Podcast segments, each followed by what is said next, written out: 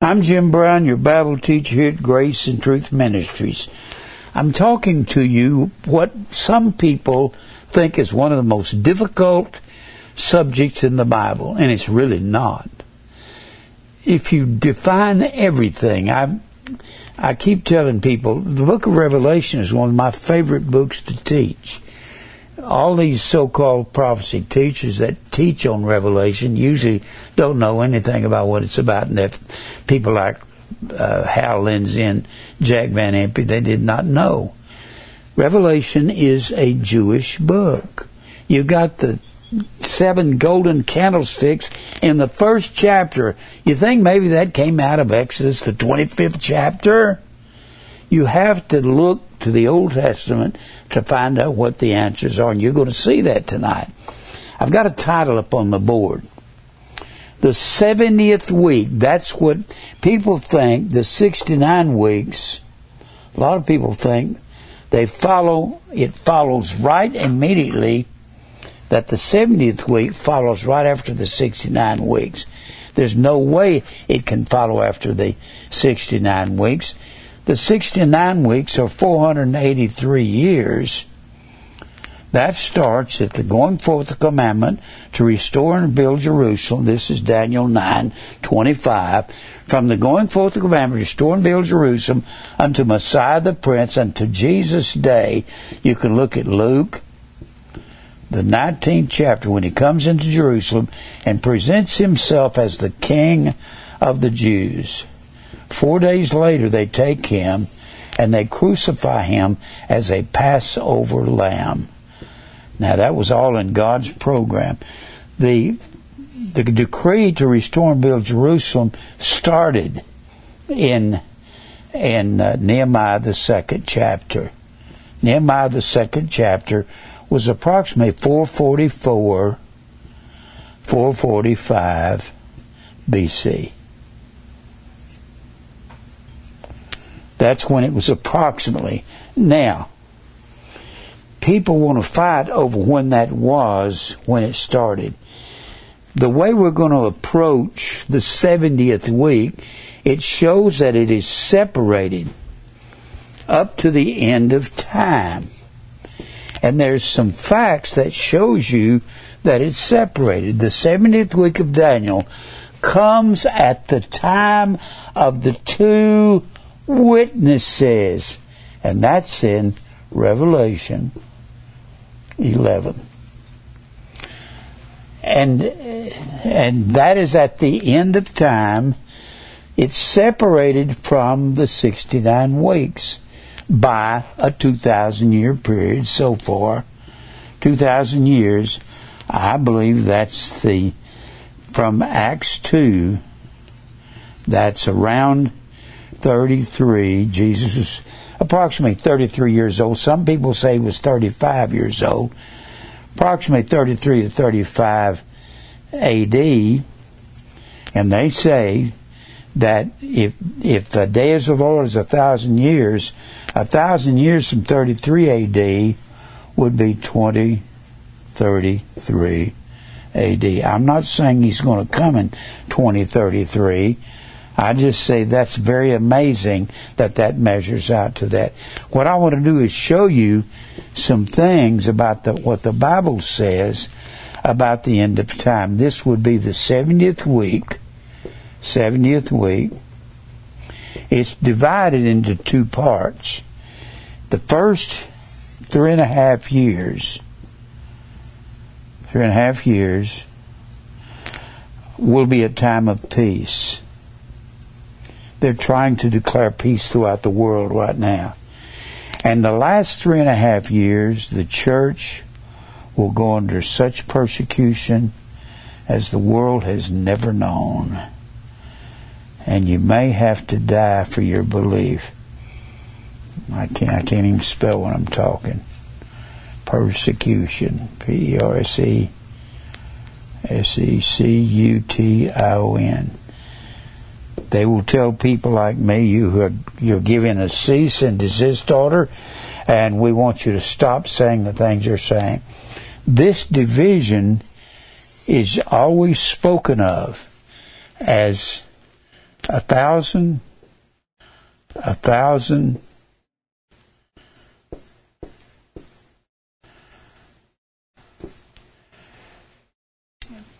a thousand two hundred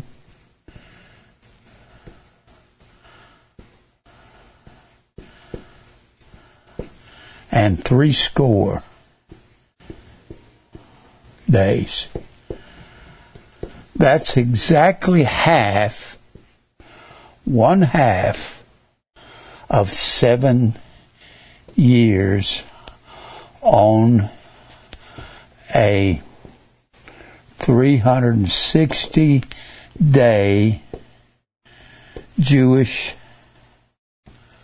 calendar. That's exactly half of that. Or we'll speak of it as 42 months. That's easy. 42 months.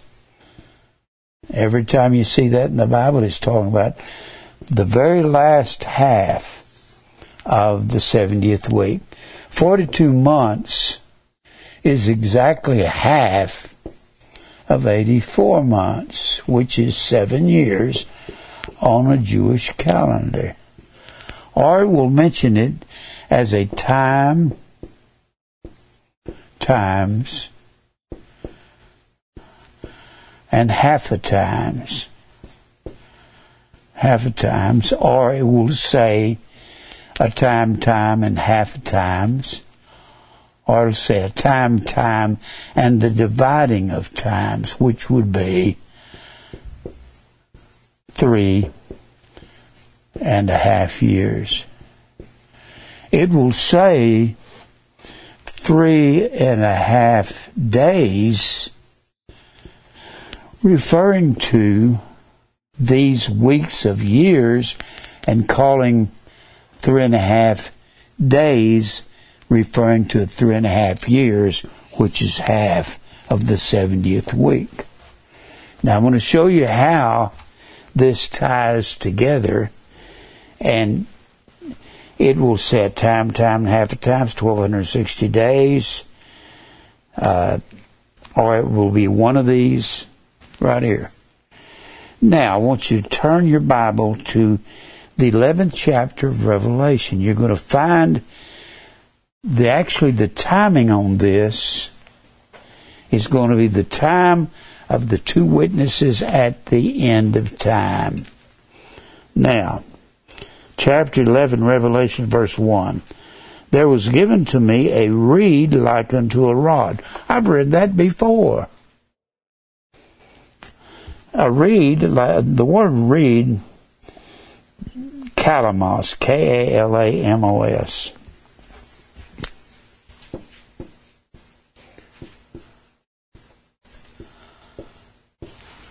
K A L A M O S, and that means a plant or a pen or a stem. They would write with plant stems, like a rod. And the angel stood saying, Rise and measure the temple of God. Ah, the temple.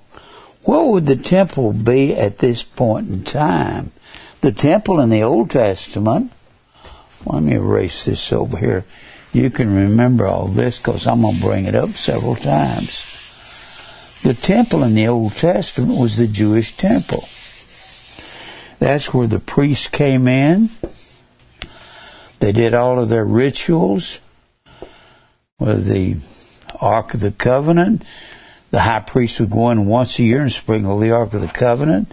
They offered all their sacrifices on this brazen altar. Everything inside was beaten gold.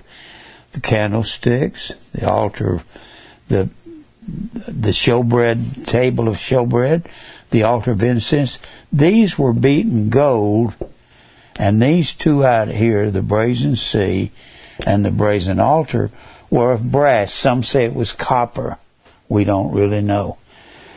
But anyway, it's called brass, and but remember, Colossians 2.14 says, blotting out all the ordinances of the Old Testament And the scripture says that the blood of bulls and goats will not take away sin in Hebrews 10 and 1, and that everything over here had become spiritual, blotting out the handwriting of ordinances, rituals. All the rituals were blotted out. That's why I don't believe in any rituals. Not of the pagans or anything. Not Christmas or Easter, or any of it. We are in a spiritual Passover. We're in a spiritual Day of Atonement. We're in a spiritual Pentecost. And the Bible specifically states that. Blotting out the handwriting of ordinances which was against us, it was contrary to us, took the ordinances, the rituals of the temple here out of the way, nailing it to his cross. If everything is spiritual, where's the temple now? Well, let's look at it real quick. Like, hold your place there in Revelation 11 and look over here at 1 Corinthians, the wait a minute here, hold on. I'm flipped over. I gotta. All right, look here in First Corinthians, the second chapter. Hold on, wait for me. First Corinthians, the second chapter. I'm not second chapter, third chapter. In verse 16, Know ye not that ye are the temple of God, and that the Spirit of God dwelleth in you, Corinthians, church. And then look over here in, in 1 Corinthians 6 and verse 19. What? Know ye not that your body is the temple of the Holy Ghost which is in you, which you have of God, and you are not your own, you're bought with a price. So, the temple is us, and Christ lives in us in the form of the Holy Spirit. He writes upon fleshy tables of our heart. They wrote on tables of stone in the Old Testament. Now he writes on fleshy tables of our heart in 2 Corinthians, the third chapter, and in the eighth and ninth and tenth chapters of 1 Corinthians. Now, let's get back over here to the 11th chapter, verse 1. There was given to me a reed like unto a rod. What do you use? This is a measuring reed. It's used to measure things with. Saying, Rise and measure the temple of God. What temple is he measuring? He's measuring us. What's he measuring? To see who's in the temple. All right. If you measure a boundary line, what do you measure? The boundary line of the temple now, boundary line would be the horizo. Remember, prohorizo is the word predestinate.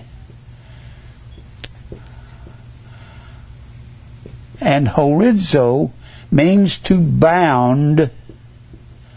And horizo is our word horizon. It's our word horizon. It means to bound inside the light. And everything that in the, was in the temple had to do with the light or with the truth. In fact, in fact, the word, the word, the word Zion means sunny, where the light shines. Sunny. Now, let's keep reading here. But I got to give you something. I can't just read this and stay on this without giving you a reference. Go back to Zechariah, the second chapter. Zechariah is right at the end of the Old Testament. It's right before Malachi. Malachi is the last book of the Old Testament. Now let me read this. Let me read. There was given to me a reed like a rod, and the angels stood saying, Rise and measure the temple of God and the altar, and then worship there. And listen to verse 1 of Zechariah 2. I lifted up mine eyes, and again, and lo, behold, a man with a measuring line in his hand, and said, I, whither goest? Said, Whither goest thou? And he said unto me, To measure Jerusalem, to see where is the breadth thereof, and what is the length thereof. What are we now? Are we not heavenly Jerusalem, the church? There in Hebrews, the ninth chapter, that's what we are. So, when you see these pictures, you're going to see very abstract or figurative language. That's what you're looking at. Now let's keep reading. But the court which is outside the temple, leave out. This is a spiritual picture because what was outside the temple was a section that had been built and added to it. It was called the Temple of the Gentiles. And the Gentiles were not allowed in the temple proper. The temple was inside this enclosed area, like so. It was enclosed like that. And the Gentiles couldn't come in.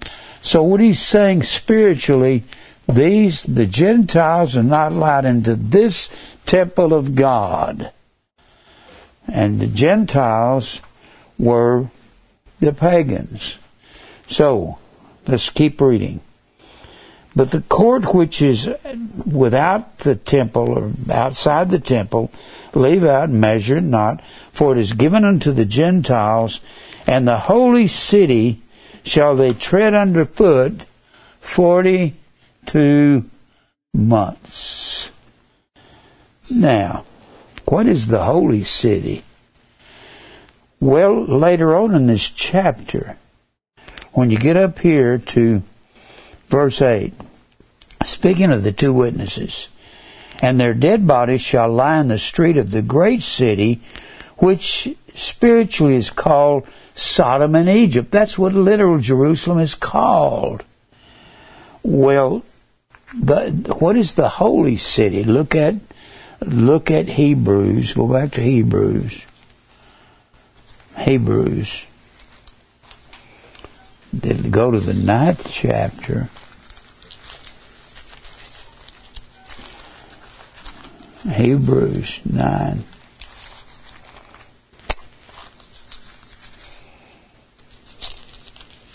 Oh, excuse me, 12, not 9, 12. Go to 12. Verse 22 For ye are come unto Mount Zion and unto the city of the living God, the heavenly Jerusalem, to a numerable company of angels, and to the general assembly and church. That's heavenly Jerusalem, the church of the firstborn. I have a lot more to say about that, but I don't have time. Now let's go back over here. So they will tread underfoot and it's going to be, it's going to be the Gentiles will tread. It's talking about Gentiles who are not believers. Spiritually, we are spiritual Jews in spiritual Israel. A Jew is not outwardly, but of the heart. Circumcision is not outwardly, which was a sign of a Jew because it was given to Abraham, but of the heart. Circumcision. We're circumcised in the heart and the cutting off of sin. And the holy city shall they tread under foot forty and two months. This is talking about the end. And I will give power unto my two witnesses, and they shall prophesy a thousand two hundred and three score days. There's been all this, all this uh, confusion about who the two witnesses are. There's no confusion about it.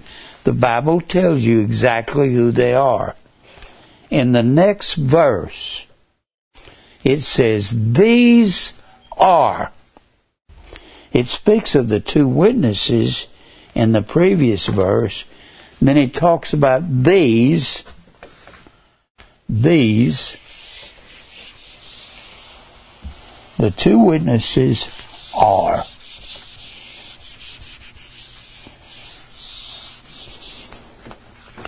The two witnesses.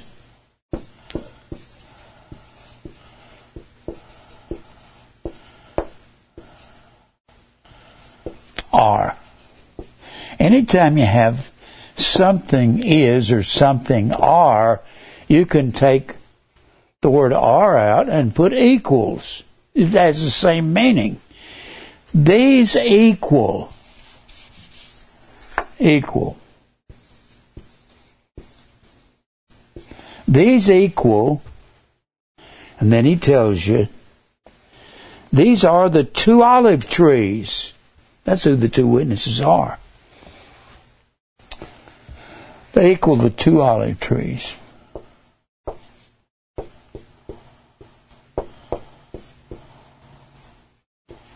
The two olive trees, and we're going to find out who the olive trees are, and that's going to be at the end of time. These two are the two olive trees and the two candlesticks standing before the God of the earth. To stand before means to represent. They represent the God of the earth.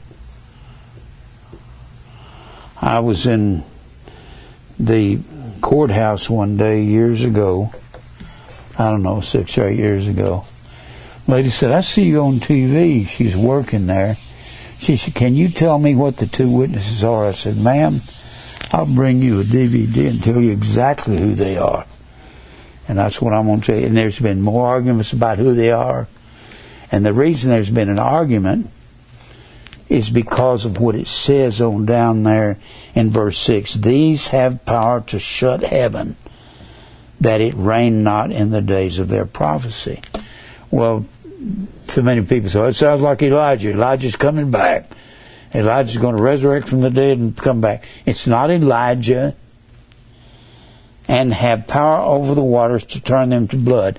that must be Moses. No. It tells you who they are. It's the two olive trees that represent God and the earth. And people argue about, well, I think that's Enoch and Elijah. I think it's Elijah and Moses. It's not either one. It tells you these two are the two olive trees and the two candlesticks standing before the God of the earth. This is not the first time this is mentioned. You got to go back to Zechariah, the fourth chapter, and we'll see. And during the time of the 1260 days, these two witnesses are going to be, but it's a very figurative two witnesses. It doesn't mean two men. Now look here. We got to go back, first of all, we got to go back. What are two witnesses for? They are biblically what verifies truth in the Bible. Go back to Nehemiah first. Nehemiah, the 35th chapter. And without understanding this, You'll never understand the true witnesses. Ezra and Nehemiah. The 35th chapter.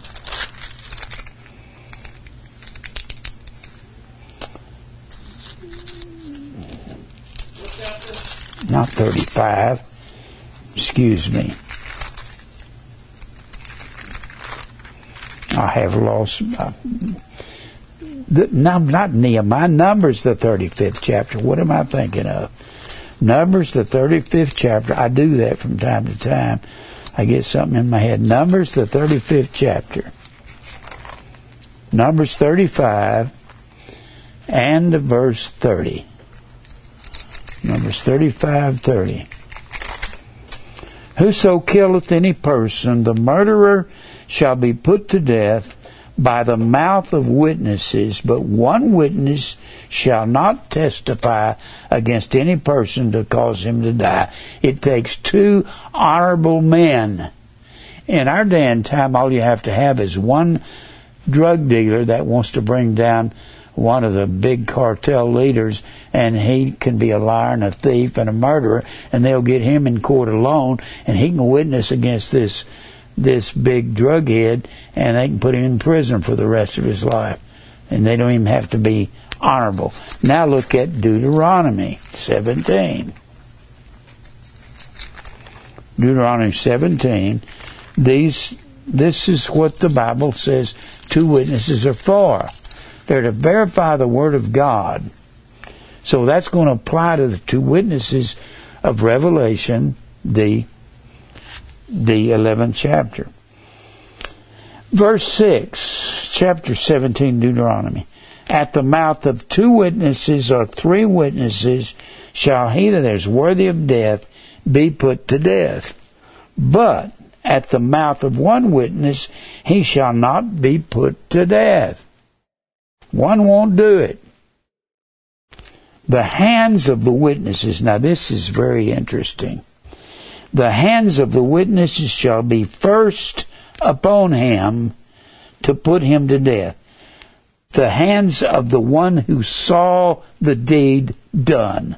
That's why Jesus said to the woman that was taken in adultery, He said, He that is without sin, He didn't say, let him cast the first stone. Is not what he said. He said, let him first cast the stone. You're the one that says you saw the, the sin happen. You first cast the first stone. And if he was wrong, if he was proven to be a liar, he had to suffer the penalty himself. That's why Jesus said to the Pharisees, Let him that is without sin first cast the stone. Now, you got to understand, they were supposed to bring the man with the woman so they could kill both of them. But you know what I believe Jesus wrote on the ground? This verse. The hands of the witnesses shall be first upon him to put him to death, and after the hands of the people, and so thou shalt put evil away from among you. Now let's look in the 19th chapter. Where did I get that? About if a man was lying about his witness, he had to die.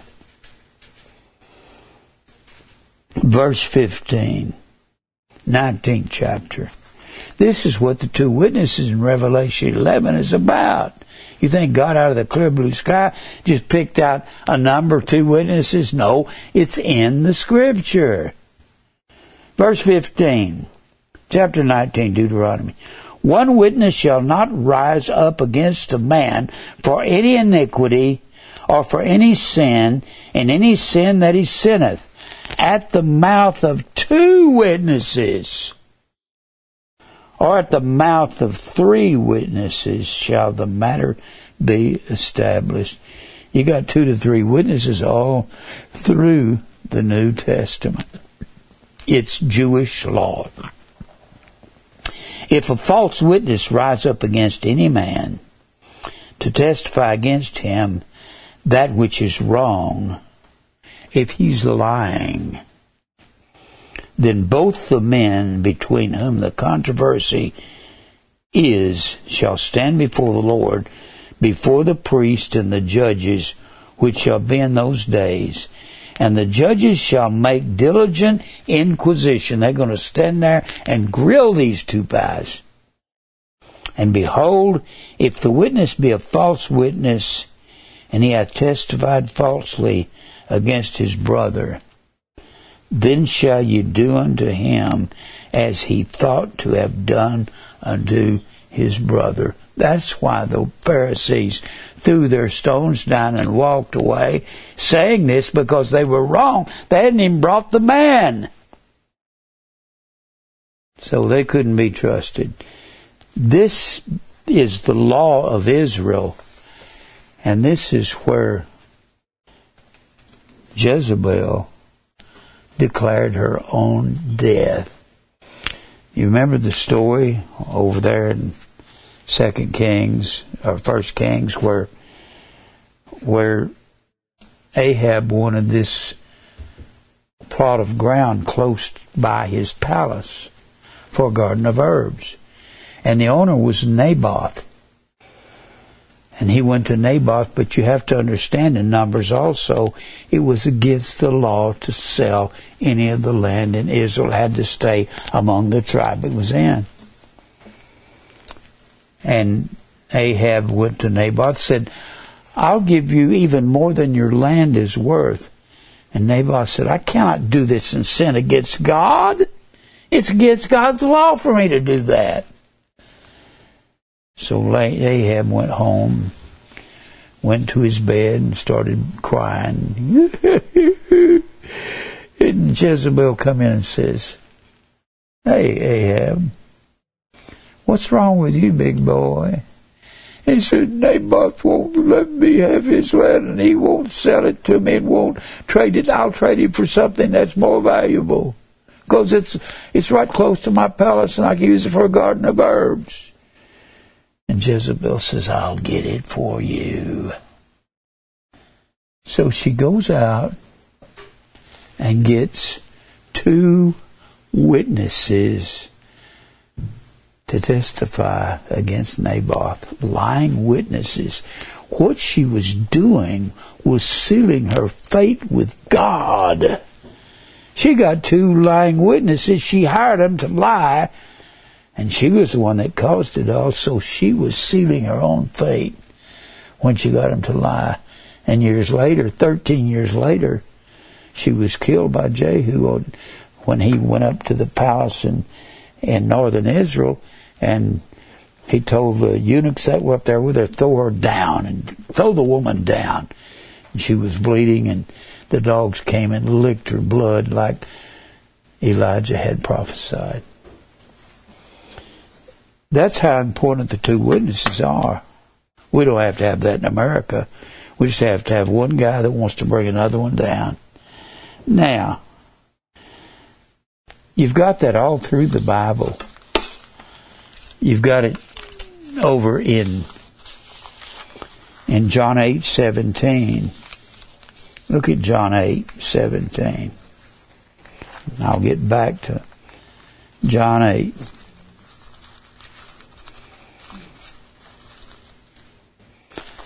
I'll get to it in a minute.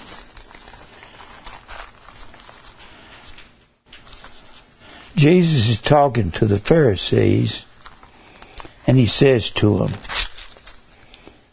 8 and 17,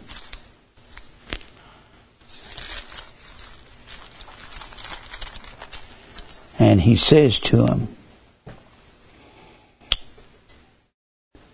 he's talking to the Pharisees and he says, Jesus answered and said unto them in verse 14, Though I bear record of myself, yet my record is true. For I know whence I came and whither I go, but you cannot tell whence I come and whither I go. You judge after the flesh. I judge no man. For if ye, for yet if I judge, my judgment is true, but I am not alone, but I and the Father that sent me. It is written in your law that the testimony of two men is true. That's Jewish law. When you get to the 11th chapter of Revelation and you got two witnesses, you got to go to the Old Testament, pull the two witnesses out everywhere you have it over there. And that's law. And these have to be honorable men. If they're not and they lie, they have to die. Needless to say. Now, I've got several other verses in 1 Timothy 5:19 against an elder receive not an accusation but before two or three witnesses. That's 1 Timothy 5:19, Hebrews 10:28. He that despised Moses' law died without mercy under two or three witnesses. You think that's important? I guess it is. You want to know who the witnesses are at the end of time? Go to Zechariah, the fourth chapter. I'm going to show you who they are. Zechariah, that's next the last book of the Old Testament. All right. Zechariah 4. Now remember, the two witnesses, let me just remind you so you hadn't gotten away from it. Over here and back in Revelation 11, back in Revelation 11, these are the two olive trees and the two candlesticks. So the two witnesses are two olive trees and two candlesticks. Let me write the two candlesticks. So the two candlesticks equals the the two witnesses are the two olive trees and the two candlesticks.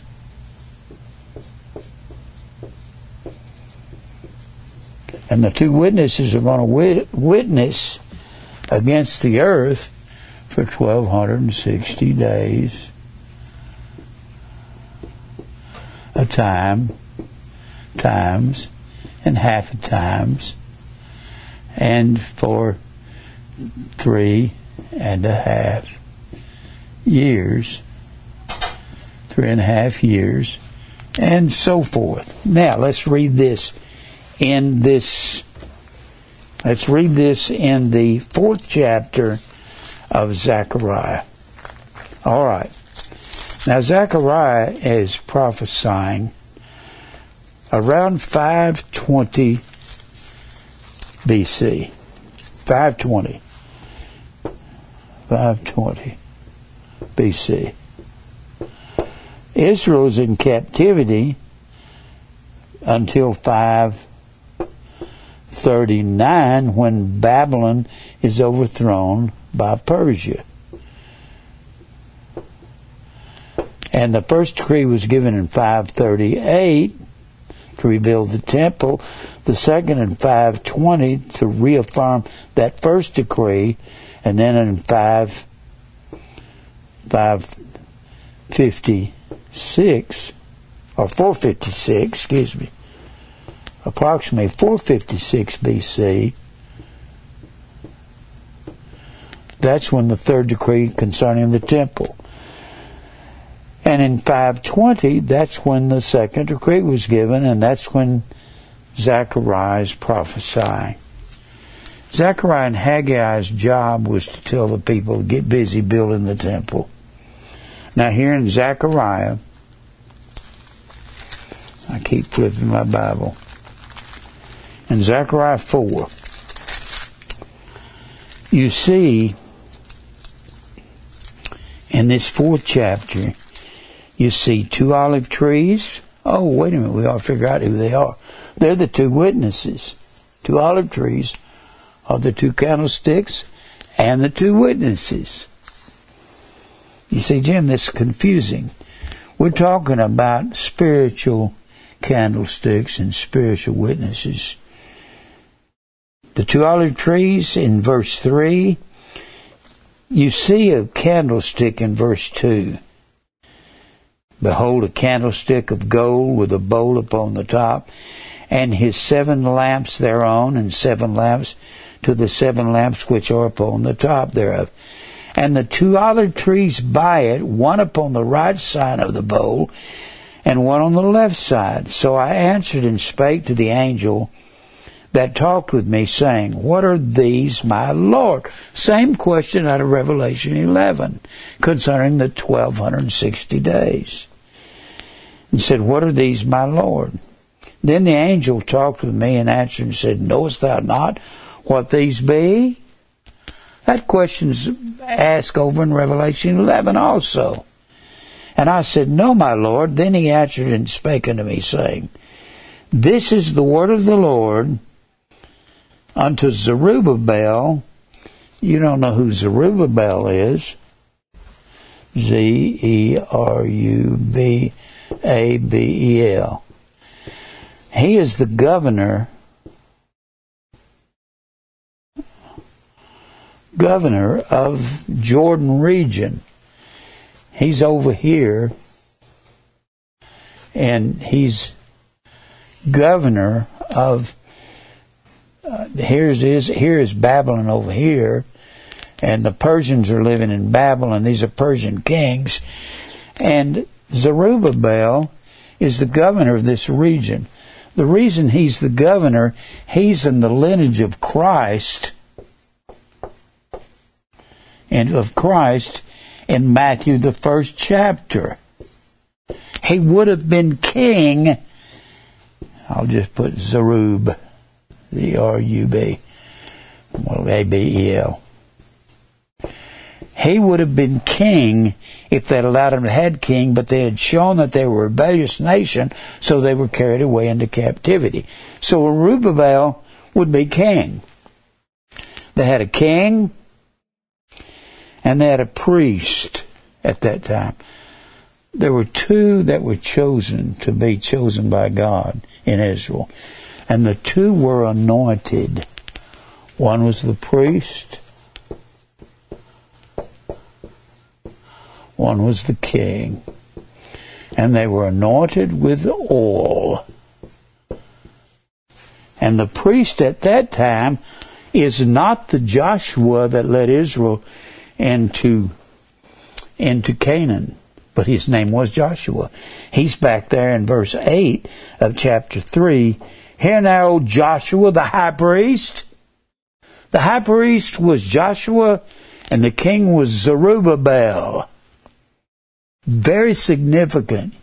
You think they have anything to do with the two olive trees, with the two witnesses? Absolutely. Now let's read on. Not by might nor by power, but by my spirit, saith the Lord. God says, I will not. Israel's in captivity in Babylon.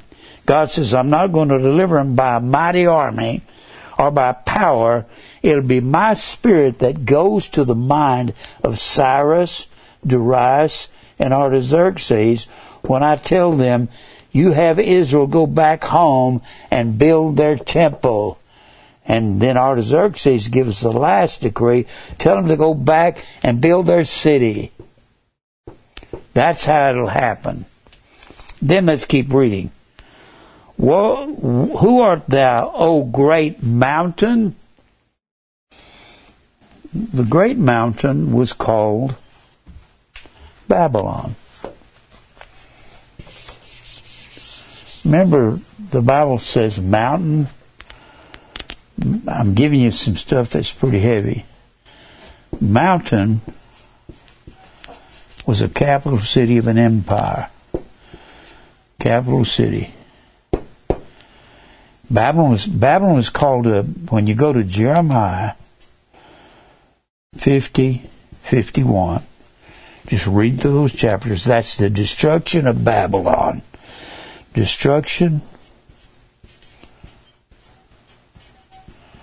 of Babylon. But Babylon is a, it's a forever mountain until the end of time. Babylon. Remember, Babylon was the mother of all the idolatry in the earth, Revelation 17 and 5, mother of idolatry. So, Jeremiah, the 50 and 50th chapter, God says Babylon is a proud mountain. Well, how could that be? Genesis 11 and 5. They said, Let us build a city and a tower and let us make us a name.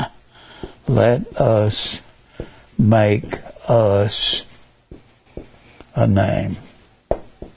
That's what Babylon was founded on. She mothered all idol worship in the world on that. So that's what her pride was.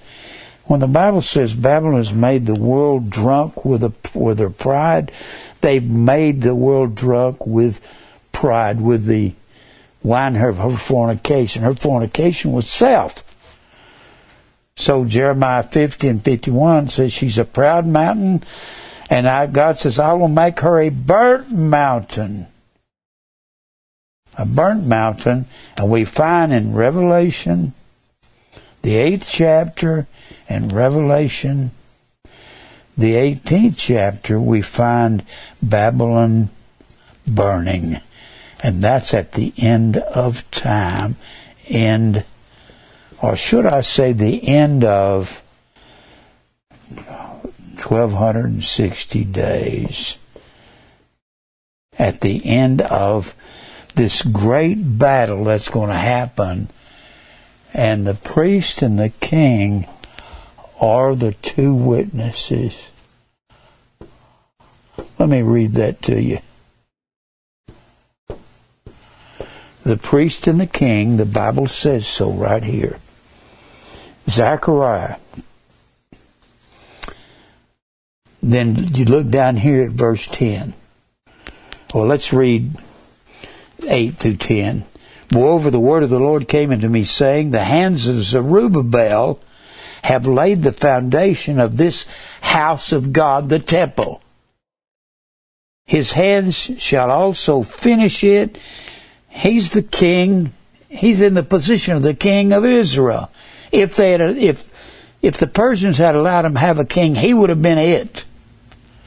You can read his name in that first chapter of Matthew when you read the lineage of Christ. And thou shalt know that the Lord of hosts hath sent me unto you. For who hath despised the day of small things? For they shall rejoice and see the plummet. That's a measuring line, a plumb line in the hand of Zerubbabel, the man who would have been king, with those seven candlesticks. They are the eyes of the Lord. I did a series on the eyes of the Lord, and it is astounding. Which go run to and fro through the whole earth I've got much to say on that. I can't say it right now. Then answered I and said unto him, Who are these two olive trees? That's the question out of the 11th chapter of Revelation, isn't it? Who are the two olive trees? He makes it plain and simple here. Upon the right side of the candlestick and upon the left side the Bible says the two olive trees gave oil to the lamp. Look here what he says. And I answered again and said unto him, What be these two olive branches which through the two golden pipes empty the golden oil out of themselves? And he answered me and said, Knowest thou not what these be?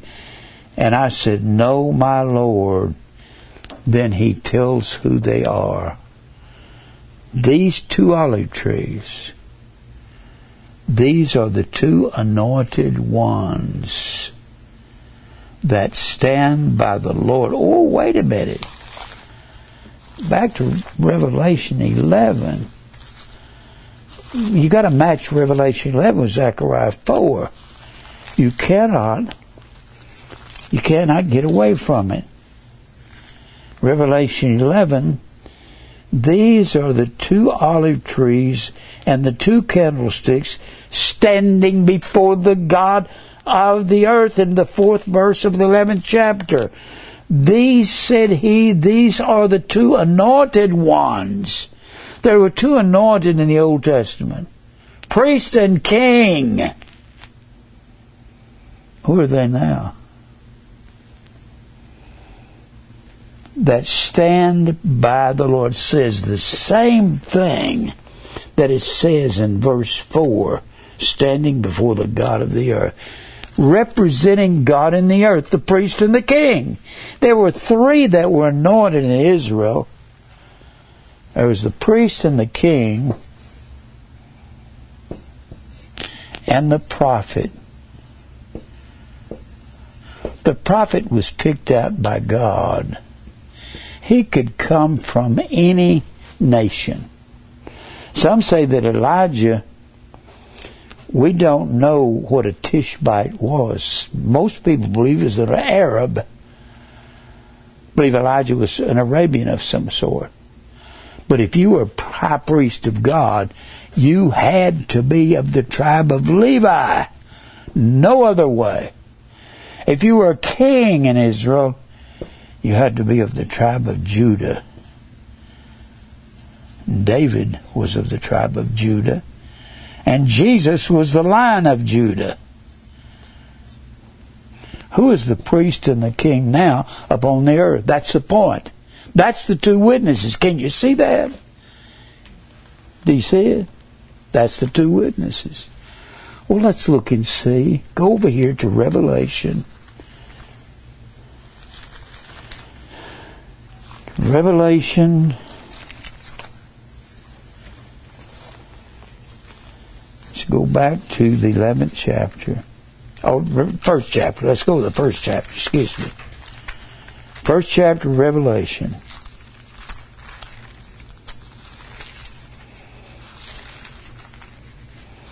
My Bible's coming apart. I'm going to have to get another. For me to turn the pages. I got tape on the pages and glue on the pages. All right. First chapter of Revelation.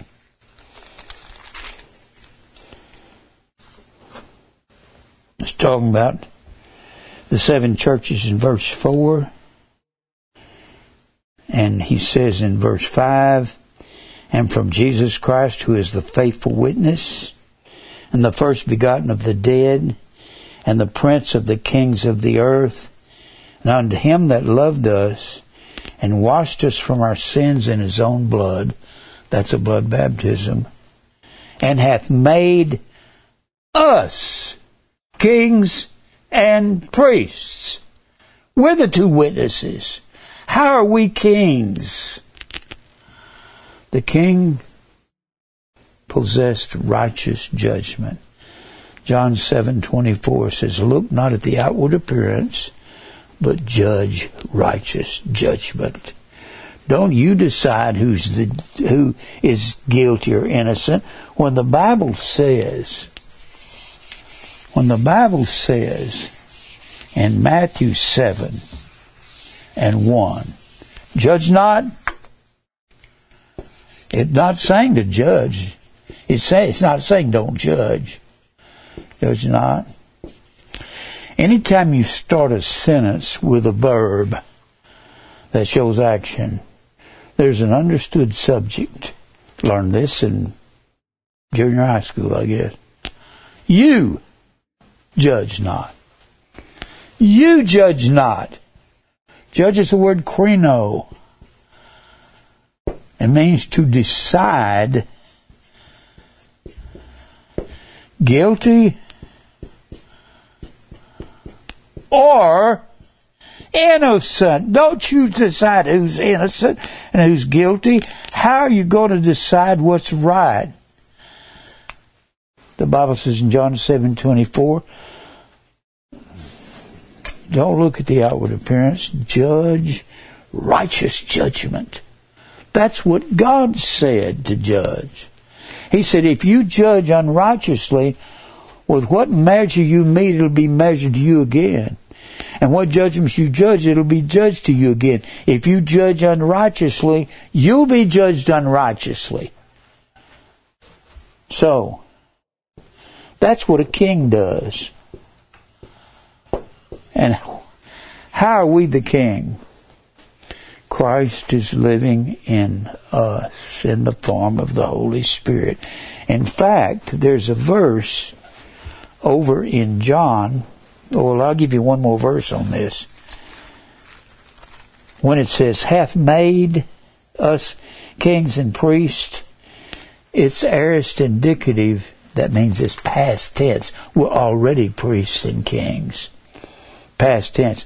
And in Revelation 4, excuse me, 5 and verse 10. God hath made us unto our God kings and priests, and we shall reign on the earth. But we shall reign because we have reigned. The Bible teaches all through here we have reigned and we shall reign. How are we kings? We judge, we tell truth. How is Christ in us? He's birthed in us. Look at John 16. Look at John 16. I love this verse. I've never heard anybody say this the way it is. John 16.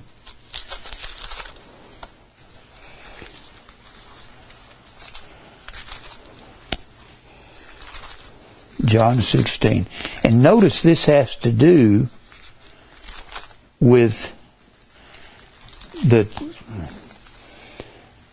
the time, time, and half the times, the 24, uh, 42 months has to do with 1260 days, and that's when the priest and king are are pronouncing the world guilty.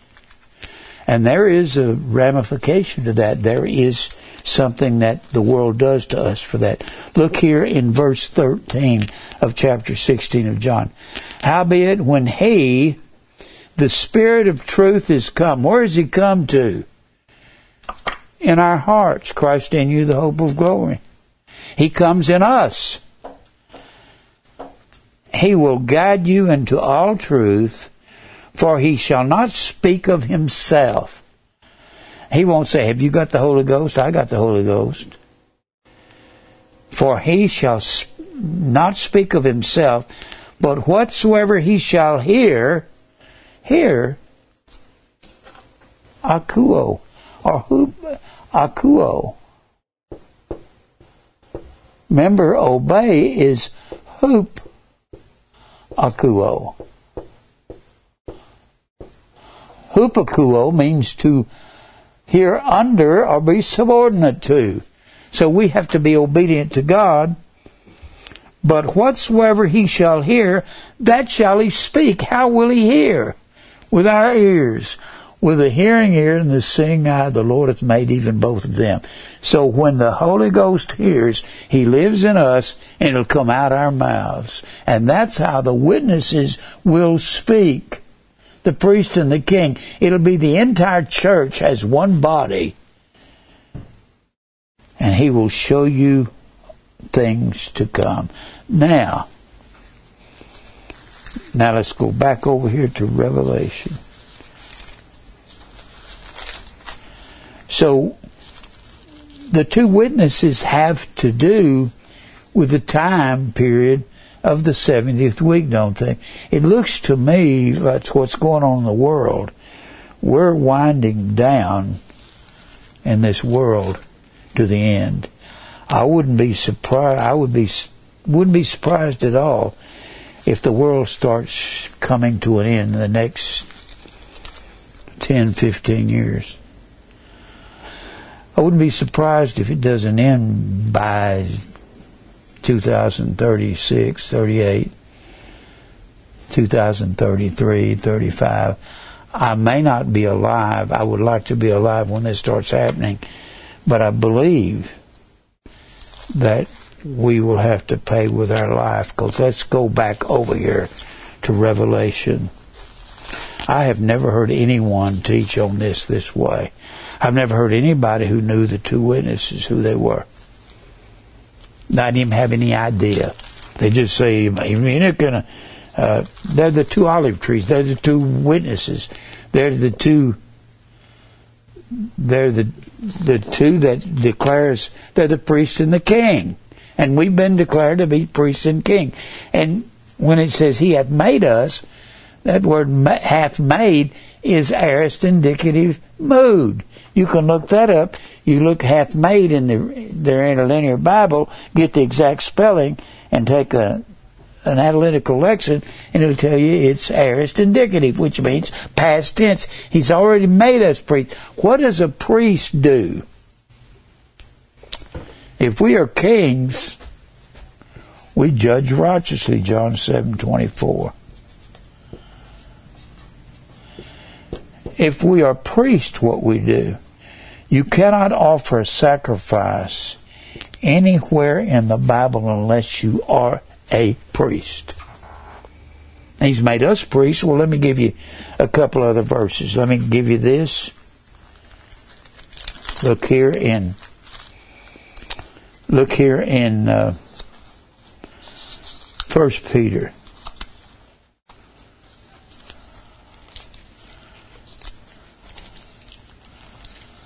in First Peter. Only not First Peter, Second Peter. I keep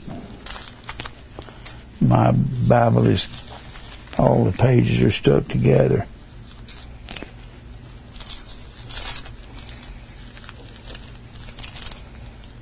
Um, I got I got something on my mind. Oh, he says here in First Peter, the eighth chapter. I mean, the second chapter, and verse and verse and verse nine. But ye are a chosen generation, a royal priesthood. That's what we are and holy nation, a peculiar people, that ye should show forth the praises of him who hath called you out of darkness unto his marvelous light. So if we're a priesthood, what kind of sacrifice do we make? Look at Romans 12. And we can't do this unless we're a priest. No possible way. Romans 12.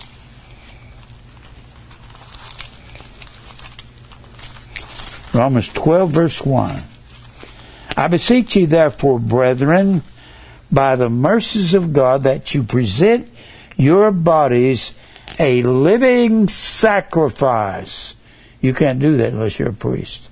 Nowhere in the Bible. Holy, acceptable unto God, which is your reasonable service. Reasonable is the word logikos, L O G I K O S. It's our word logical. It's a logical thing to do is lay our life down for the Lord. Now let's go back to Revelation 11. You can't answer something this difficult with a verse or two. It's it's like a it's like a mosaic, it's like a tapestry woven throughout the Bible. Now look at what happens to these two these two olive trees that are the two witnesses? They are the two the two candlesticks, the two olive trees that all through the Bible the type of oil is the Holy Spirit. And out of the olive trees comes the oil.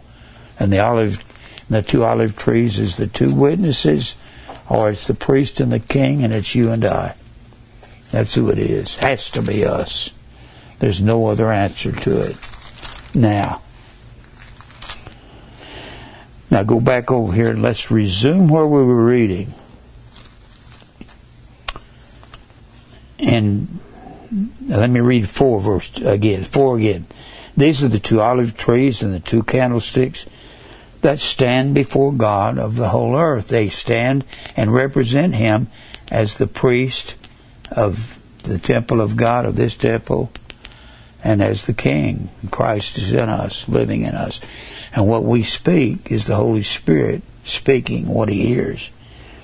And if any man will hurt these priest and king, fire proceedeth out of their mouth. You mean, you mean we become flamethrowers? No. Let me tell you what the fire out of the mouth is. Go back to Exodus uh, Jeremiah, the fifth chapter, excuse me. Jeremiah 5. This will tell you what fire out of the mouth of the priest and king is. Right here. Jeremiah 5 and verse 14. Wherefore thus saith the Lord of hosts, because ye speak this word, behold, I will make my words in thy mouth fire. It'll be like fire, it'll consume people. And his people would, and it shall devour them. Look over here in Jeremiah 23. You got to connect Old Testament and New. He's talking about false teachers in here and how they're going to be devoured by the Word of God. Verse 16 Thus saith the Lord, hearken not unto the words of the prophets that prophesy unto you, that make you vain. They speak a vision of their own heart, and not out of the mouth of the Lord. They say still unto them that despise me, the Lord hath said, Ye shall have peace. That's what the false teachers are saying. And they say unto every one that walketh after the imagination of his own heart, No evil will come upon you, Israel. Don't you believe that? And then he says here in verse 27 These men which think to cause my people to forget my name by their dreams, which they tell every man to his neighbor, as their fathers have forgotten my name, for Baal. The prophet that hath dreamed, let him tell a dream, and he that hath the word, let him speak my word faithfully. What is the chaff to the wheat, saith the Lord? Is not my word like as a fire? Saith the Lord like a hammer that breaketh the rock in pieces. Now you can go back to the 11th chapter, and if he, well, I gotta get another word in here in Acts, the second chapter. In Acts, the second chapter, it's talking about fire, a tongue of fire upon these men. It doesn't mean a flame over them like the Pentecostals have made it to be. They make some tongue of fire. Let me erase some of this.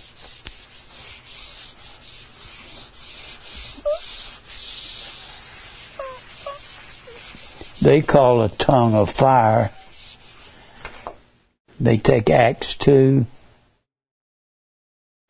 and they say a tongue of fire, a cloven tongue, and they make it cloven like this.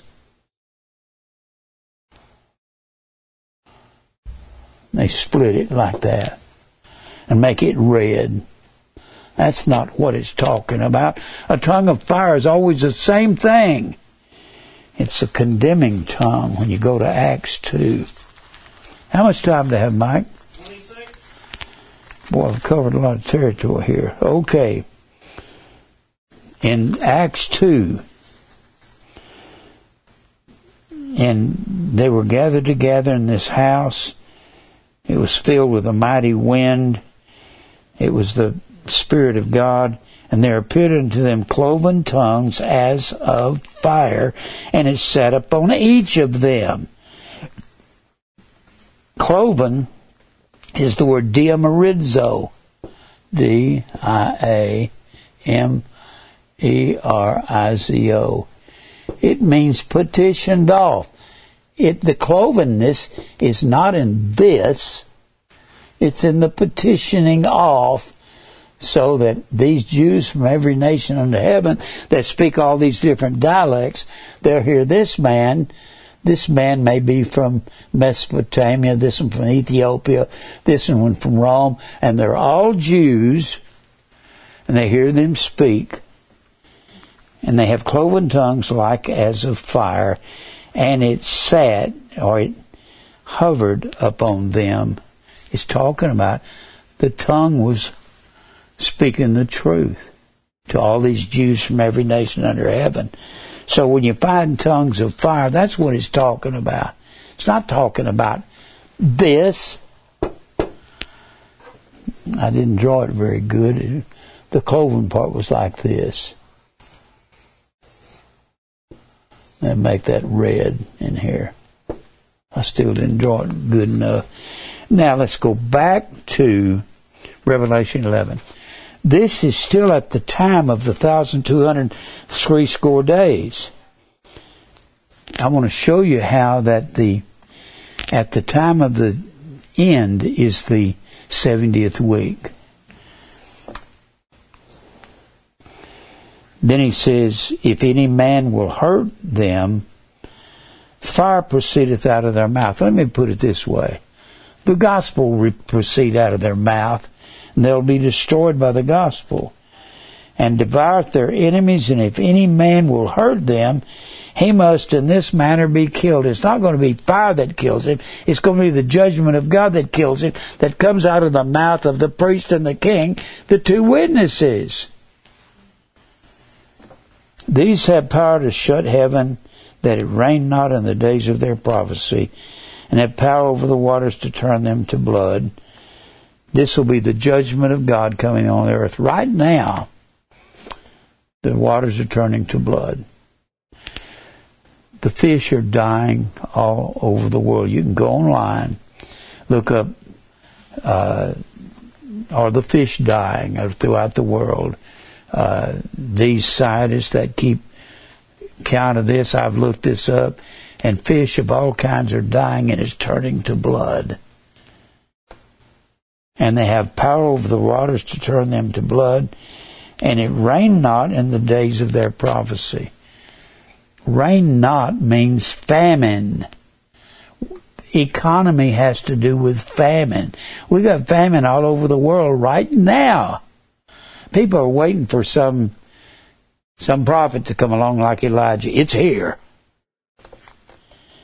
And to smite the earth with all plagues as often as they will. It's like Elijah. The Bible says in James, the fifth chapter, Elijah prayed that it would not rain for three and a half years. But that wasn't Elijah's idea. That was God's idea because they were going after all these idol gods.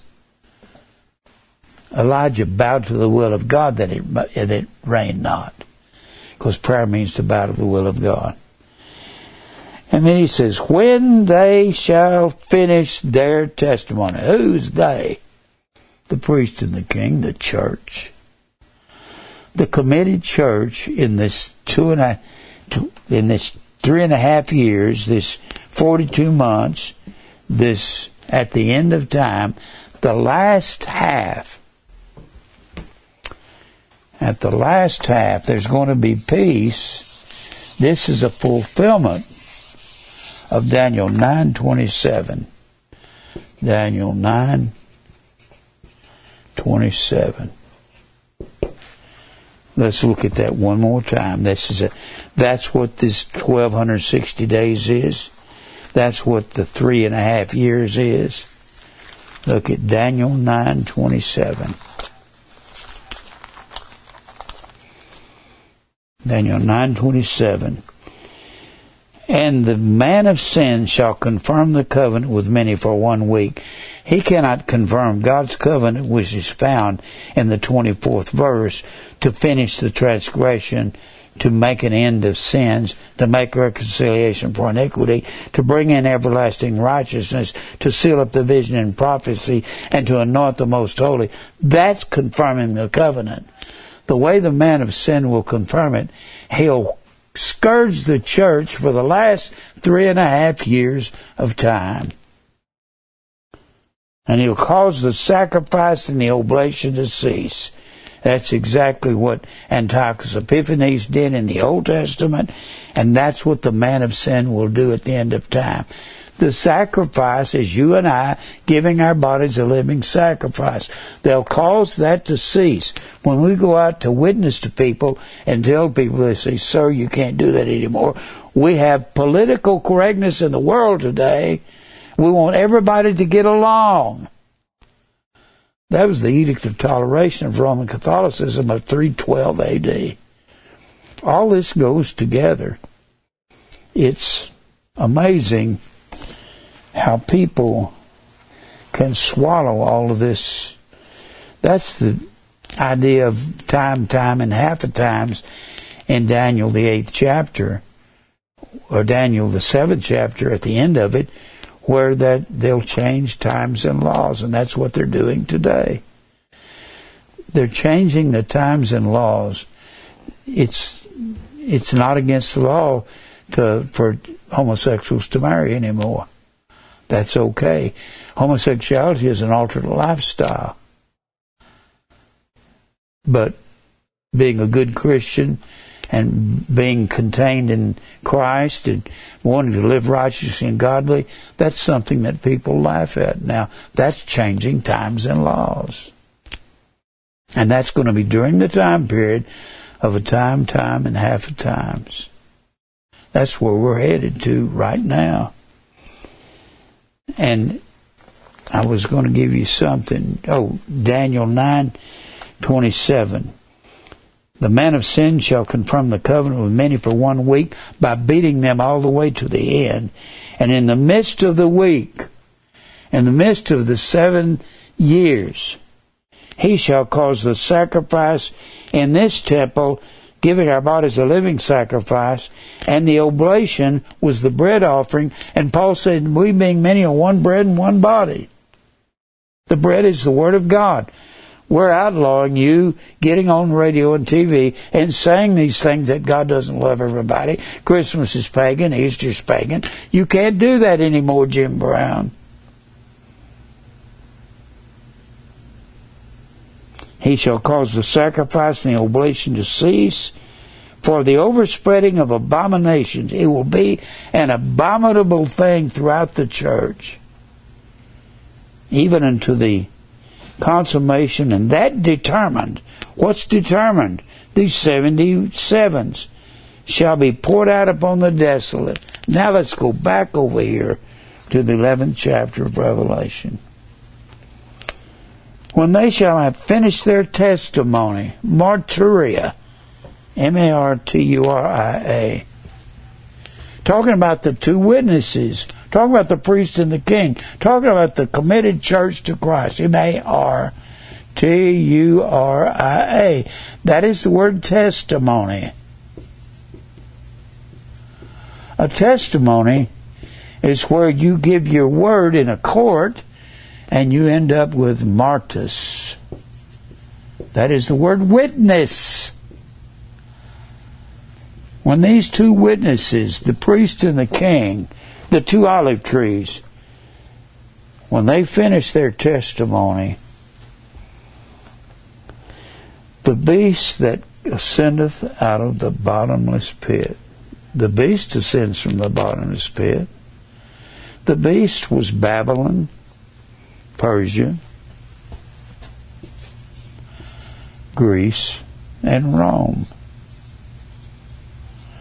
Will ascend out of in the Old Testament, the beast descended out of the.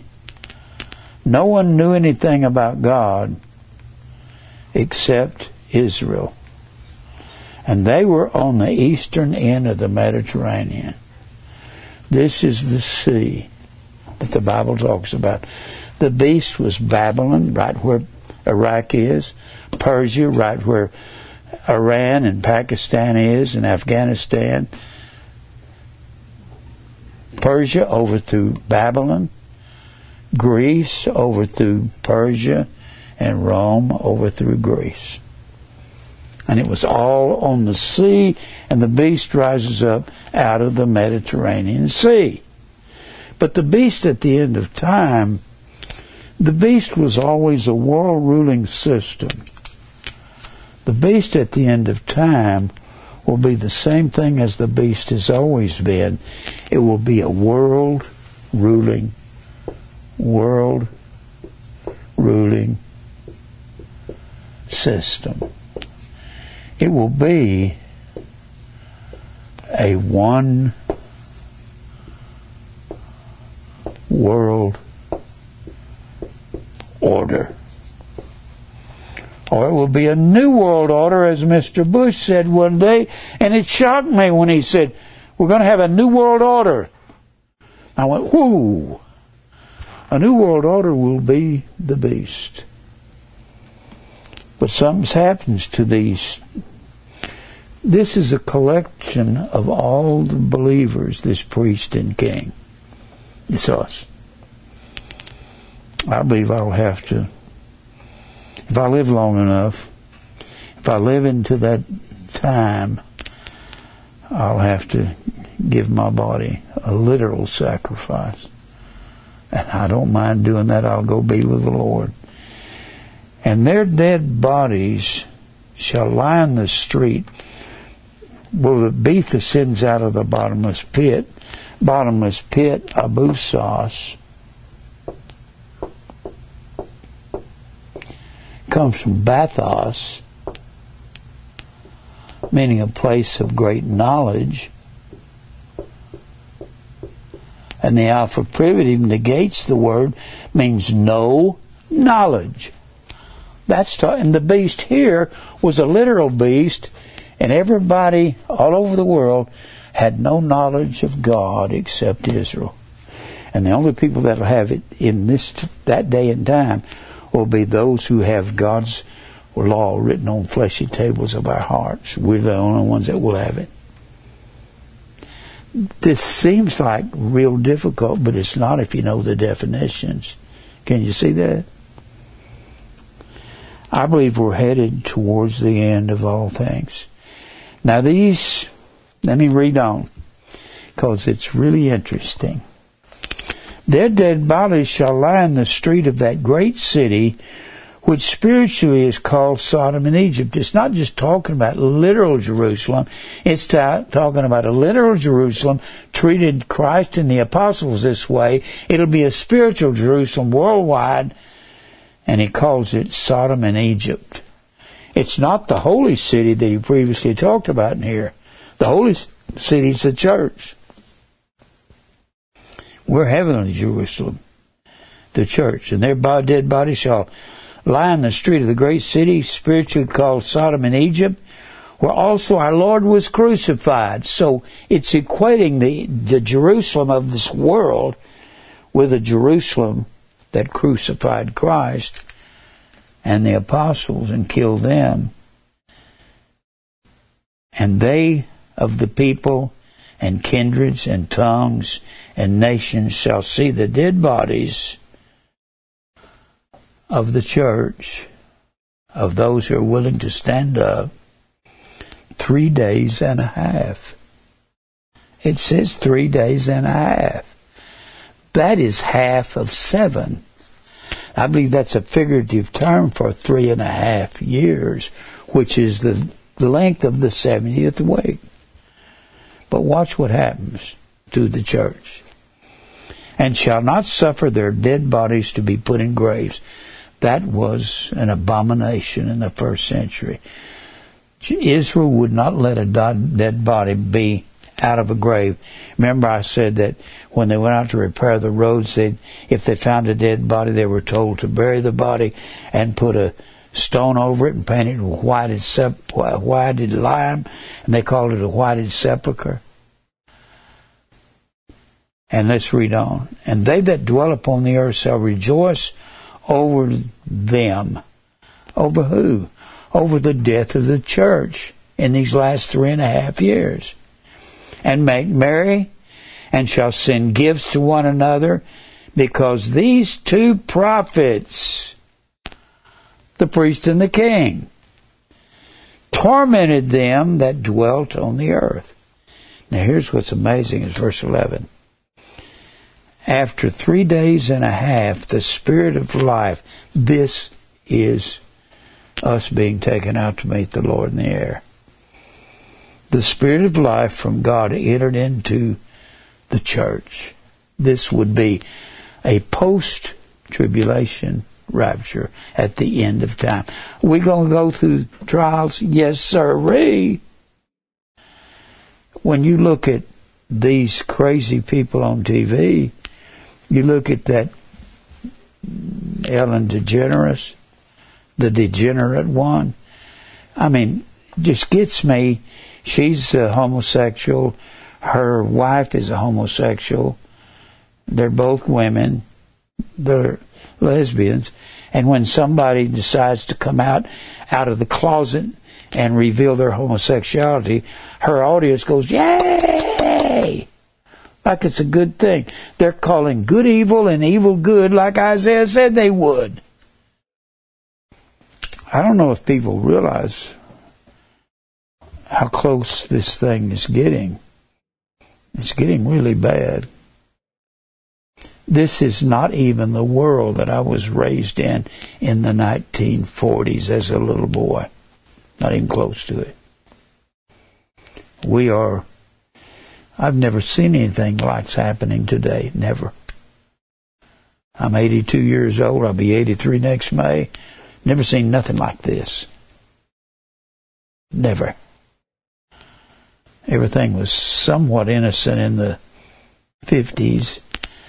Then when this hippie movement started in the 60s, everybody started doing what they wanted to do. But this God is all behind all of this. You have to understand that. Now, let's keep reading. After three days and a half, the Spirit of the life from God entered into them, and they stood upon their feet, and great fear fell upon them which saw them, and they heard a great voice from heaven saying, Come up hither! I believe that's a fulfillment of the fourth chapter of First Thessalonians.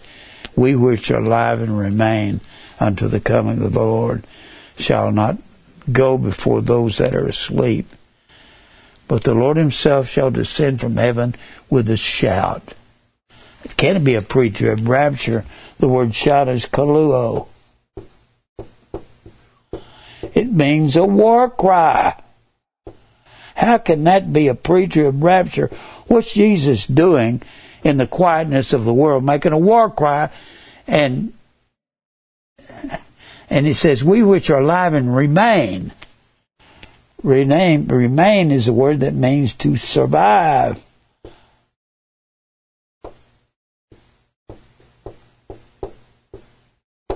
Survive a great slaughter. We which are alive and remain. Not, not we're remaining by walking around. We are surviving this great onslaught that the world beast system brings against us. Whew. Something else. Do I have any time, Mike? Seven. Let me keep reading this. And they heard a great voice from heaven saying to them, Come up hither. And they ascended up to heaven in a cloud, and their enemies beheld them. And the same hour there was a great earthquake, and the tenth part of the city fell, talking about Babylon. And in the earthquake were slain of men seven thousand, and the remnant were affrighted and gave glory to the God of heaven. And the second woe is past, and behold, the third woe cometh quickly. This is talking of this eleventh chapter when the 1260 days, the 42 months, it's talking about that's when the prince, that's when the king and the priest, which is the church, is going to witness to the world and we're going to be stopped physically and laid dead in the streets. I believe we've got something coming that people cannot imagine. Look back over there at First Thessalonians. First Thessalonians. This is talking about the coming of the Lord when we stand up on our feet and go to meet Him in the air. First Thessalonians. The fourth chapter. I love this.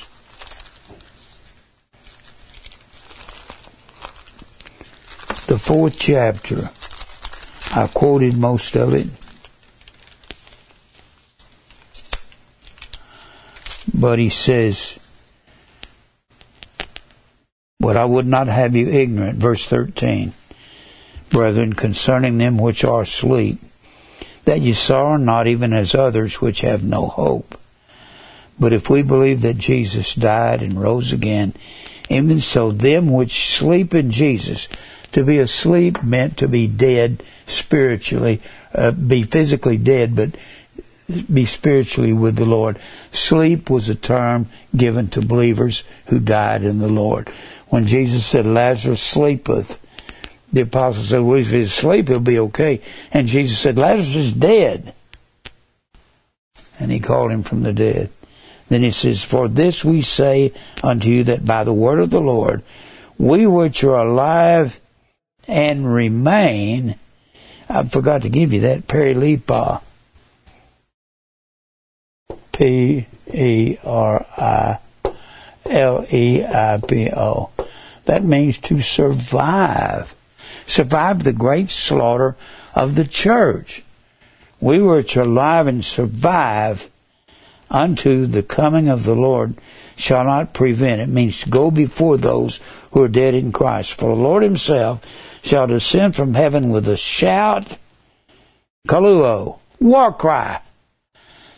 All the pre-trib rapture people use this, these verses to say, say it's going to be a quiet coming of the Lord. And they don't even understand, just define the word remain and define the word shout and it can't be a silent coming. It's a war cry. Some of us will have to die, but are we the only ones that would have to die? What about the apostles? Did they die? Well, death was ordained for them. James the Great, James the son of Zebedee, was led to the place of martyrdom. His accuser was brought to was brought to repent of his conduct. He received the crown of martyrdom alone.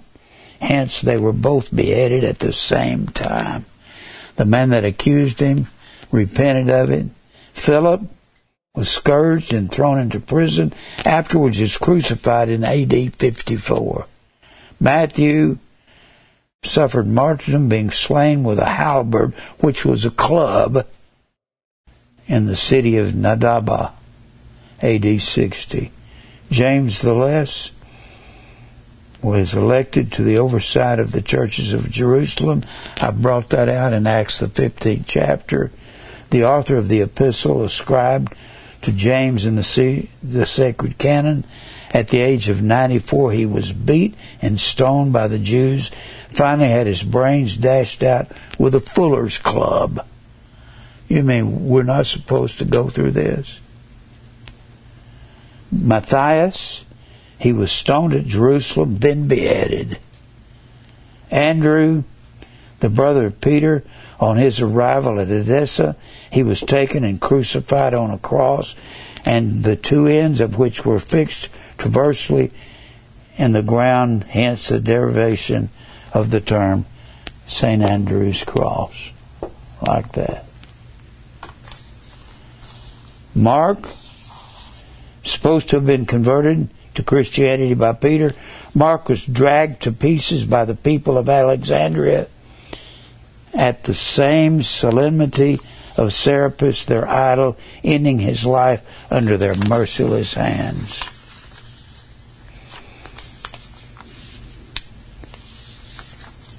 He was supposed to be hanged on an olive tree by the idolatrous priests of Greece. Simon, surnamed Zelotes, preached the gospel in Mauritania, Africa, and in Britain, in which latter country he was crucified. John, the beloved disciple, was brother to James the Great in the churches of Smyrna, Pergamos, Sardis, Philadelphia, and Laodicea. From Ephesus he was ordered to be sent to Rome, where it is affirmed that he was cast into a cauldron of burning oil, and he escaped by miracle without injury. Domitian afterward banished him to the Isle of Patmos, where he wrote the book of Revelation. Nerva, the successor of Domitian, recalled him. He was the only apostle who escaped violent death, and I don't believe he did. Because Jesus said to him and James, him and John, can you be baptized with the baptism I, baptized with? Can they drink the cup that I drink of? And they said yes, and he said, both of you will, you'll die the death. Barnabas was of Cyprus, but of Jewish descent. His death is supposed to have taken place about AD 73. The church daily increased, deeply rooted in doctrine and the apostles of men apostolically, apostolical and water plenteously with the blood of the saints. I believe it's going to happen soon. And I tell you what, I look forward to it. I just as soon they'd get on with it. Let's pray. Lord, thank you for truth. Above everything. Help us, Lord. We need strength. The church needs strength. Help us to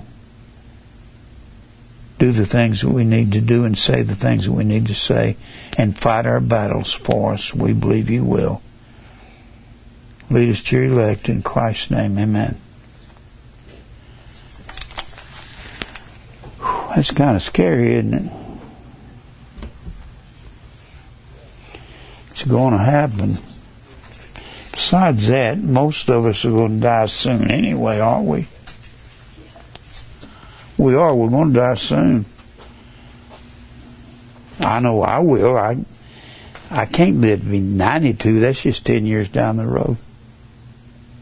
That's not quite 10 years, about nine and a half.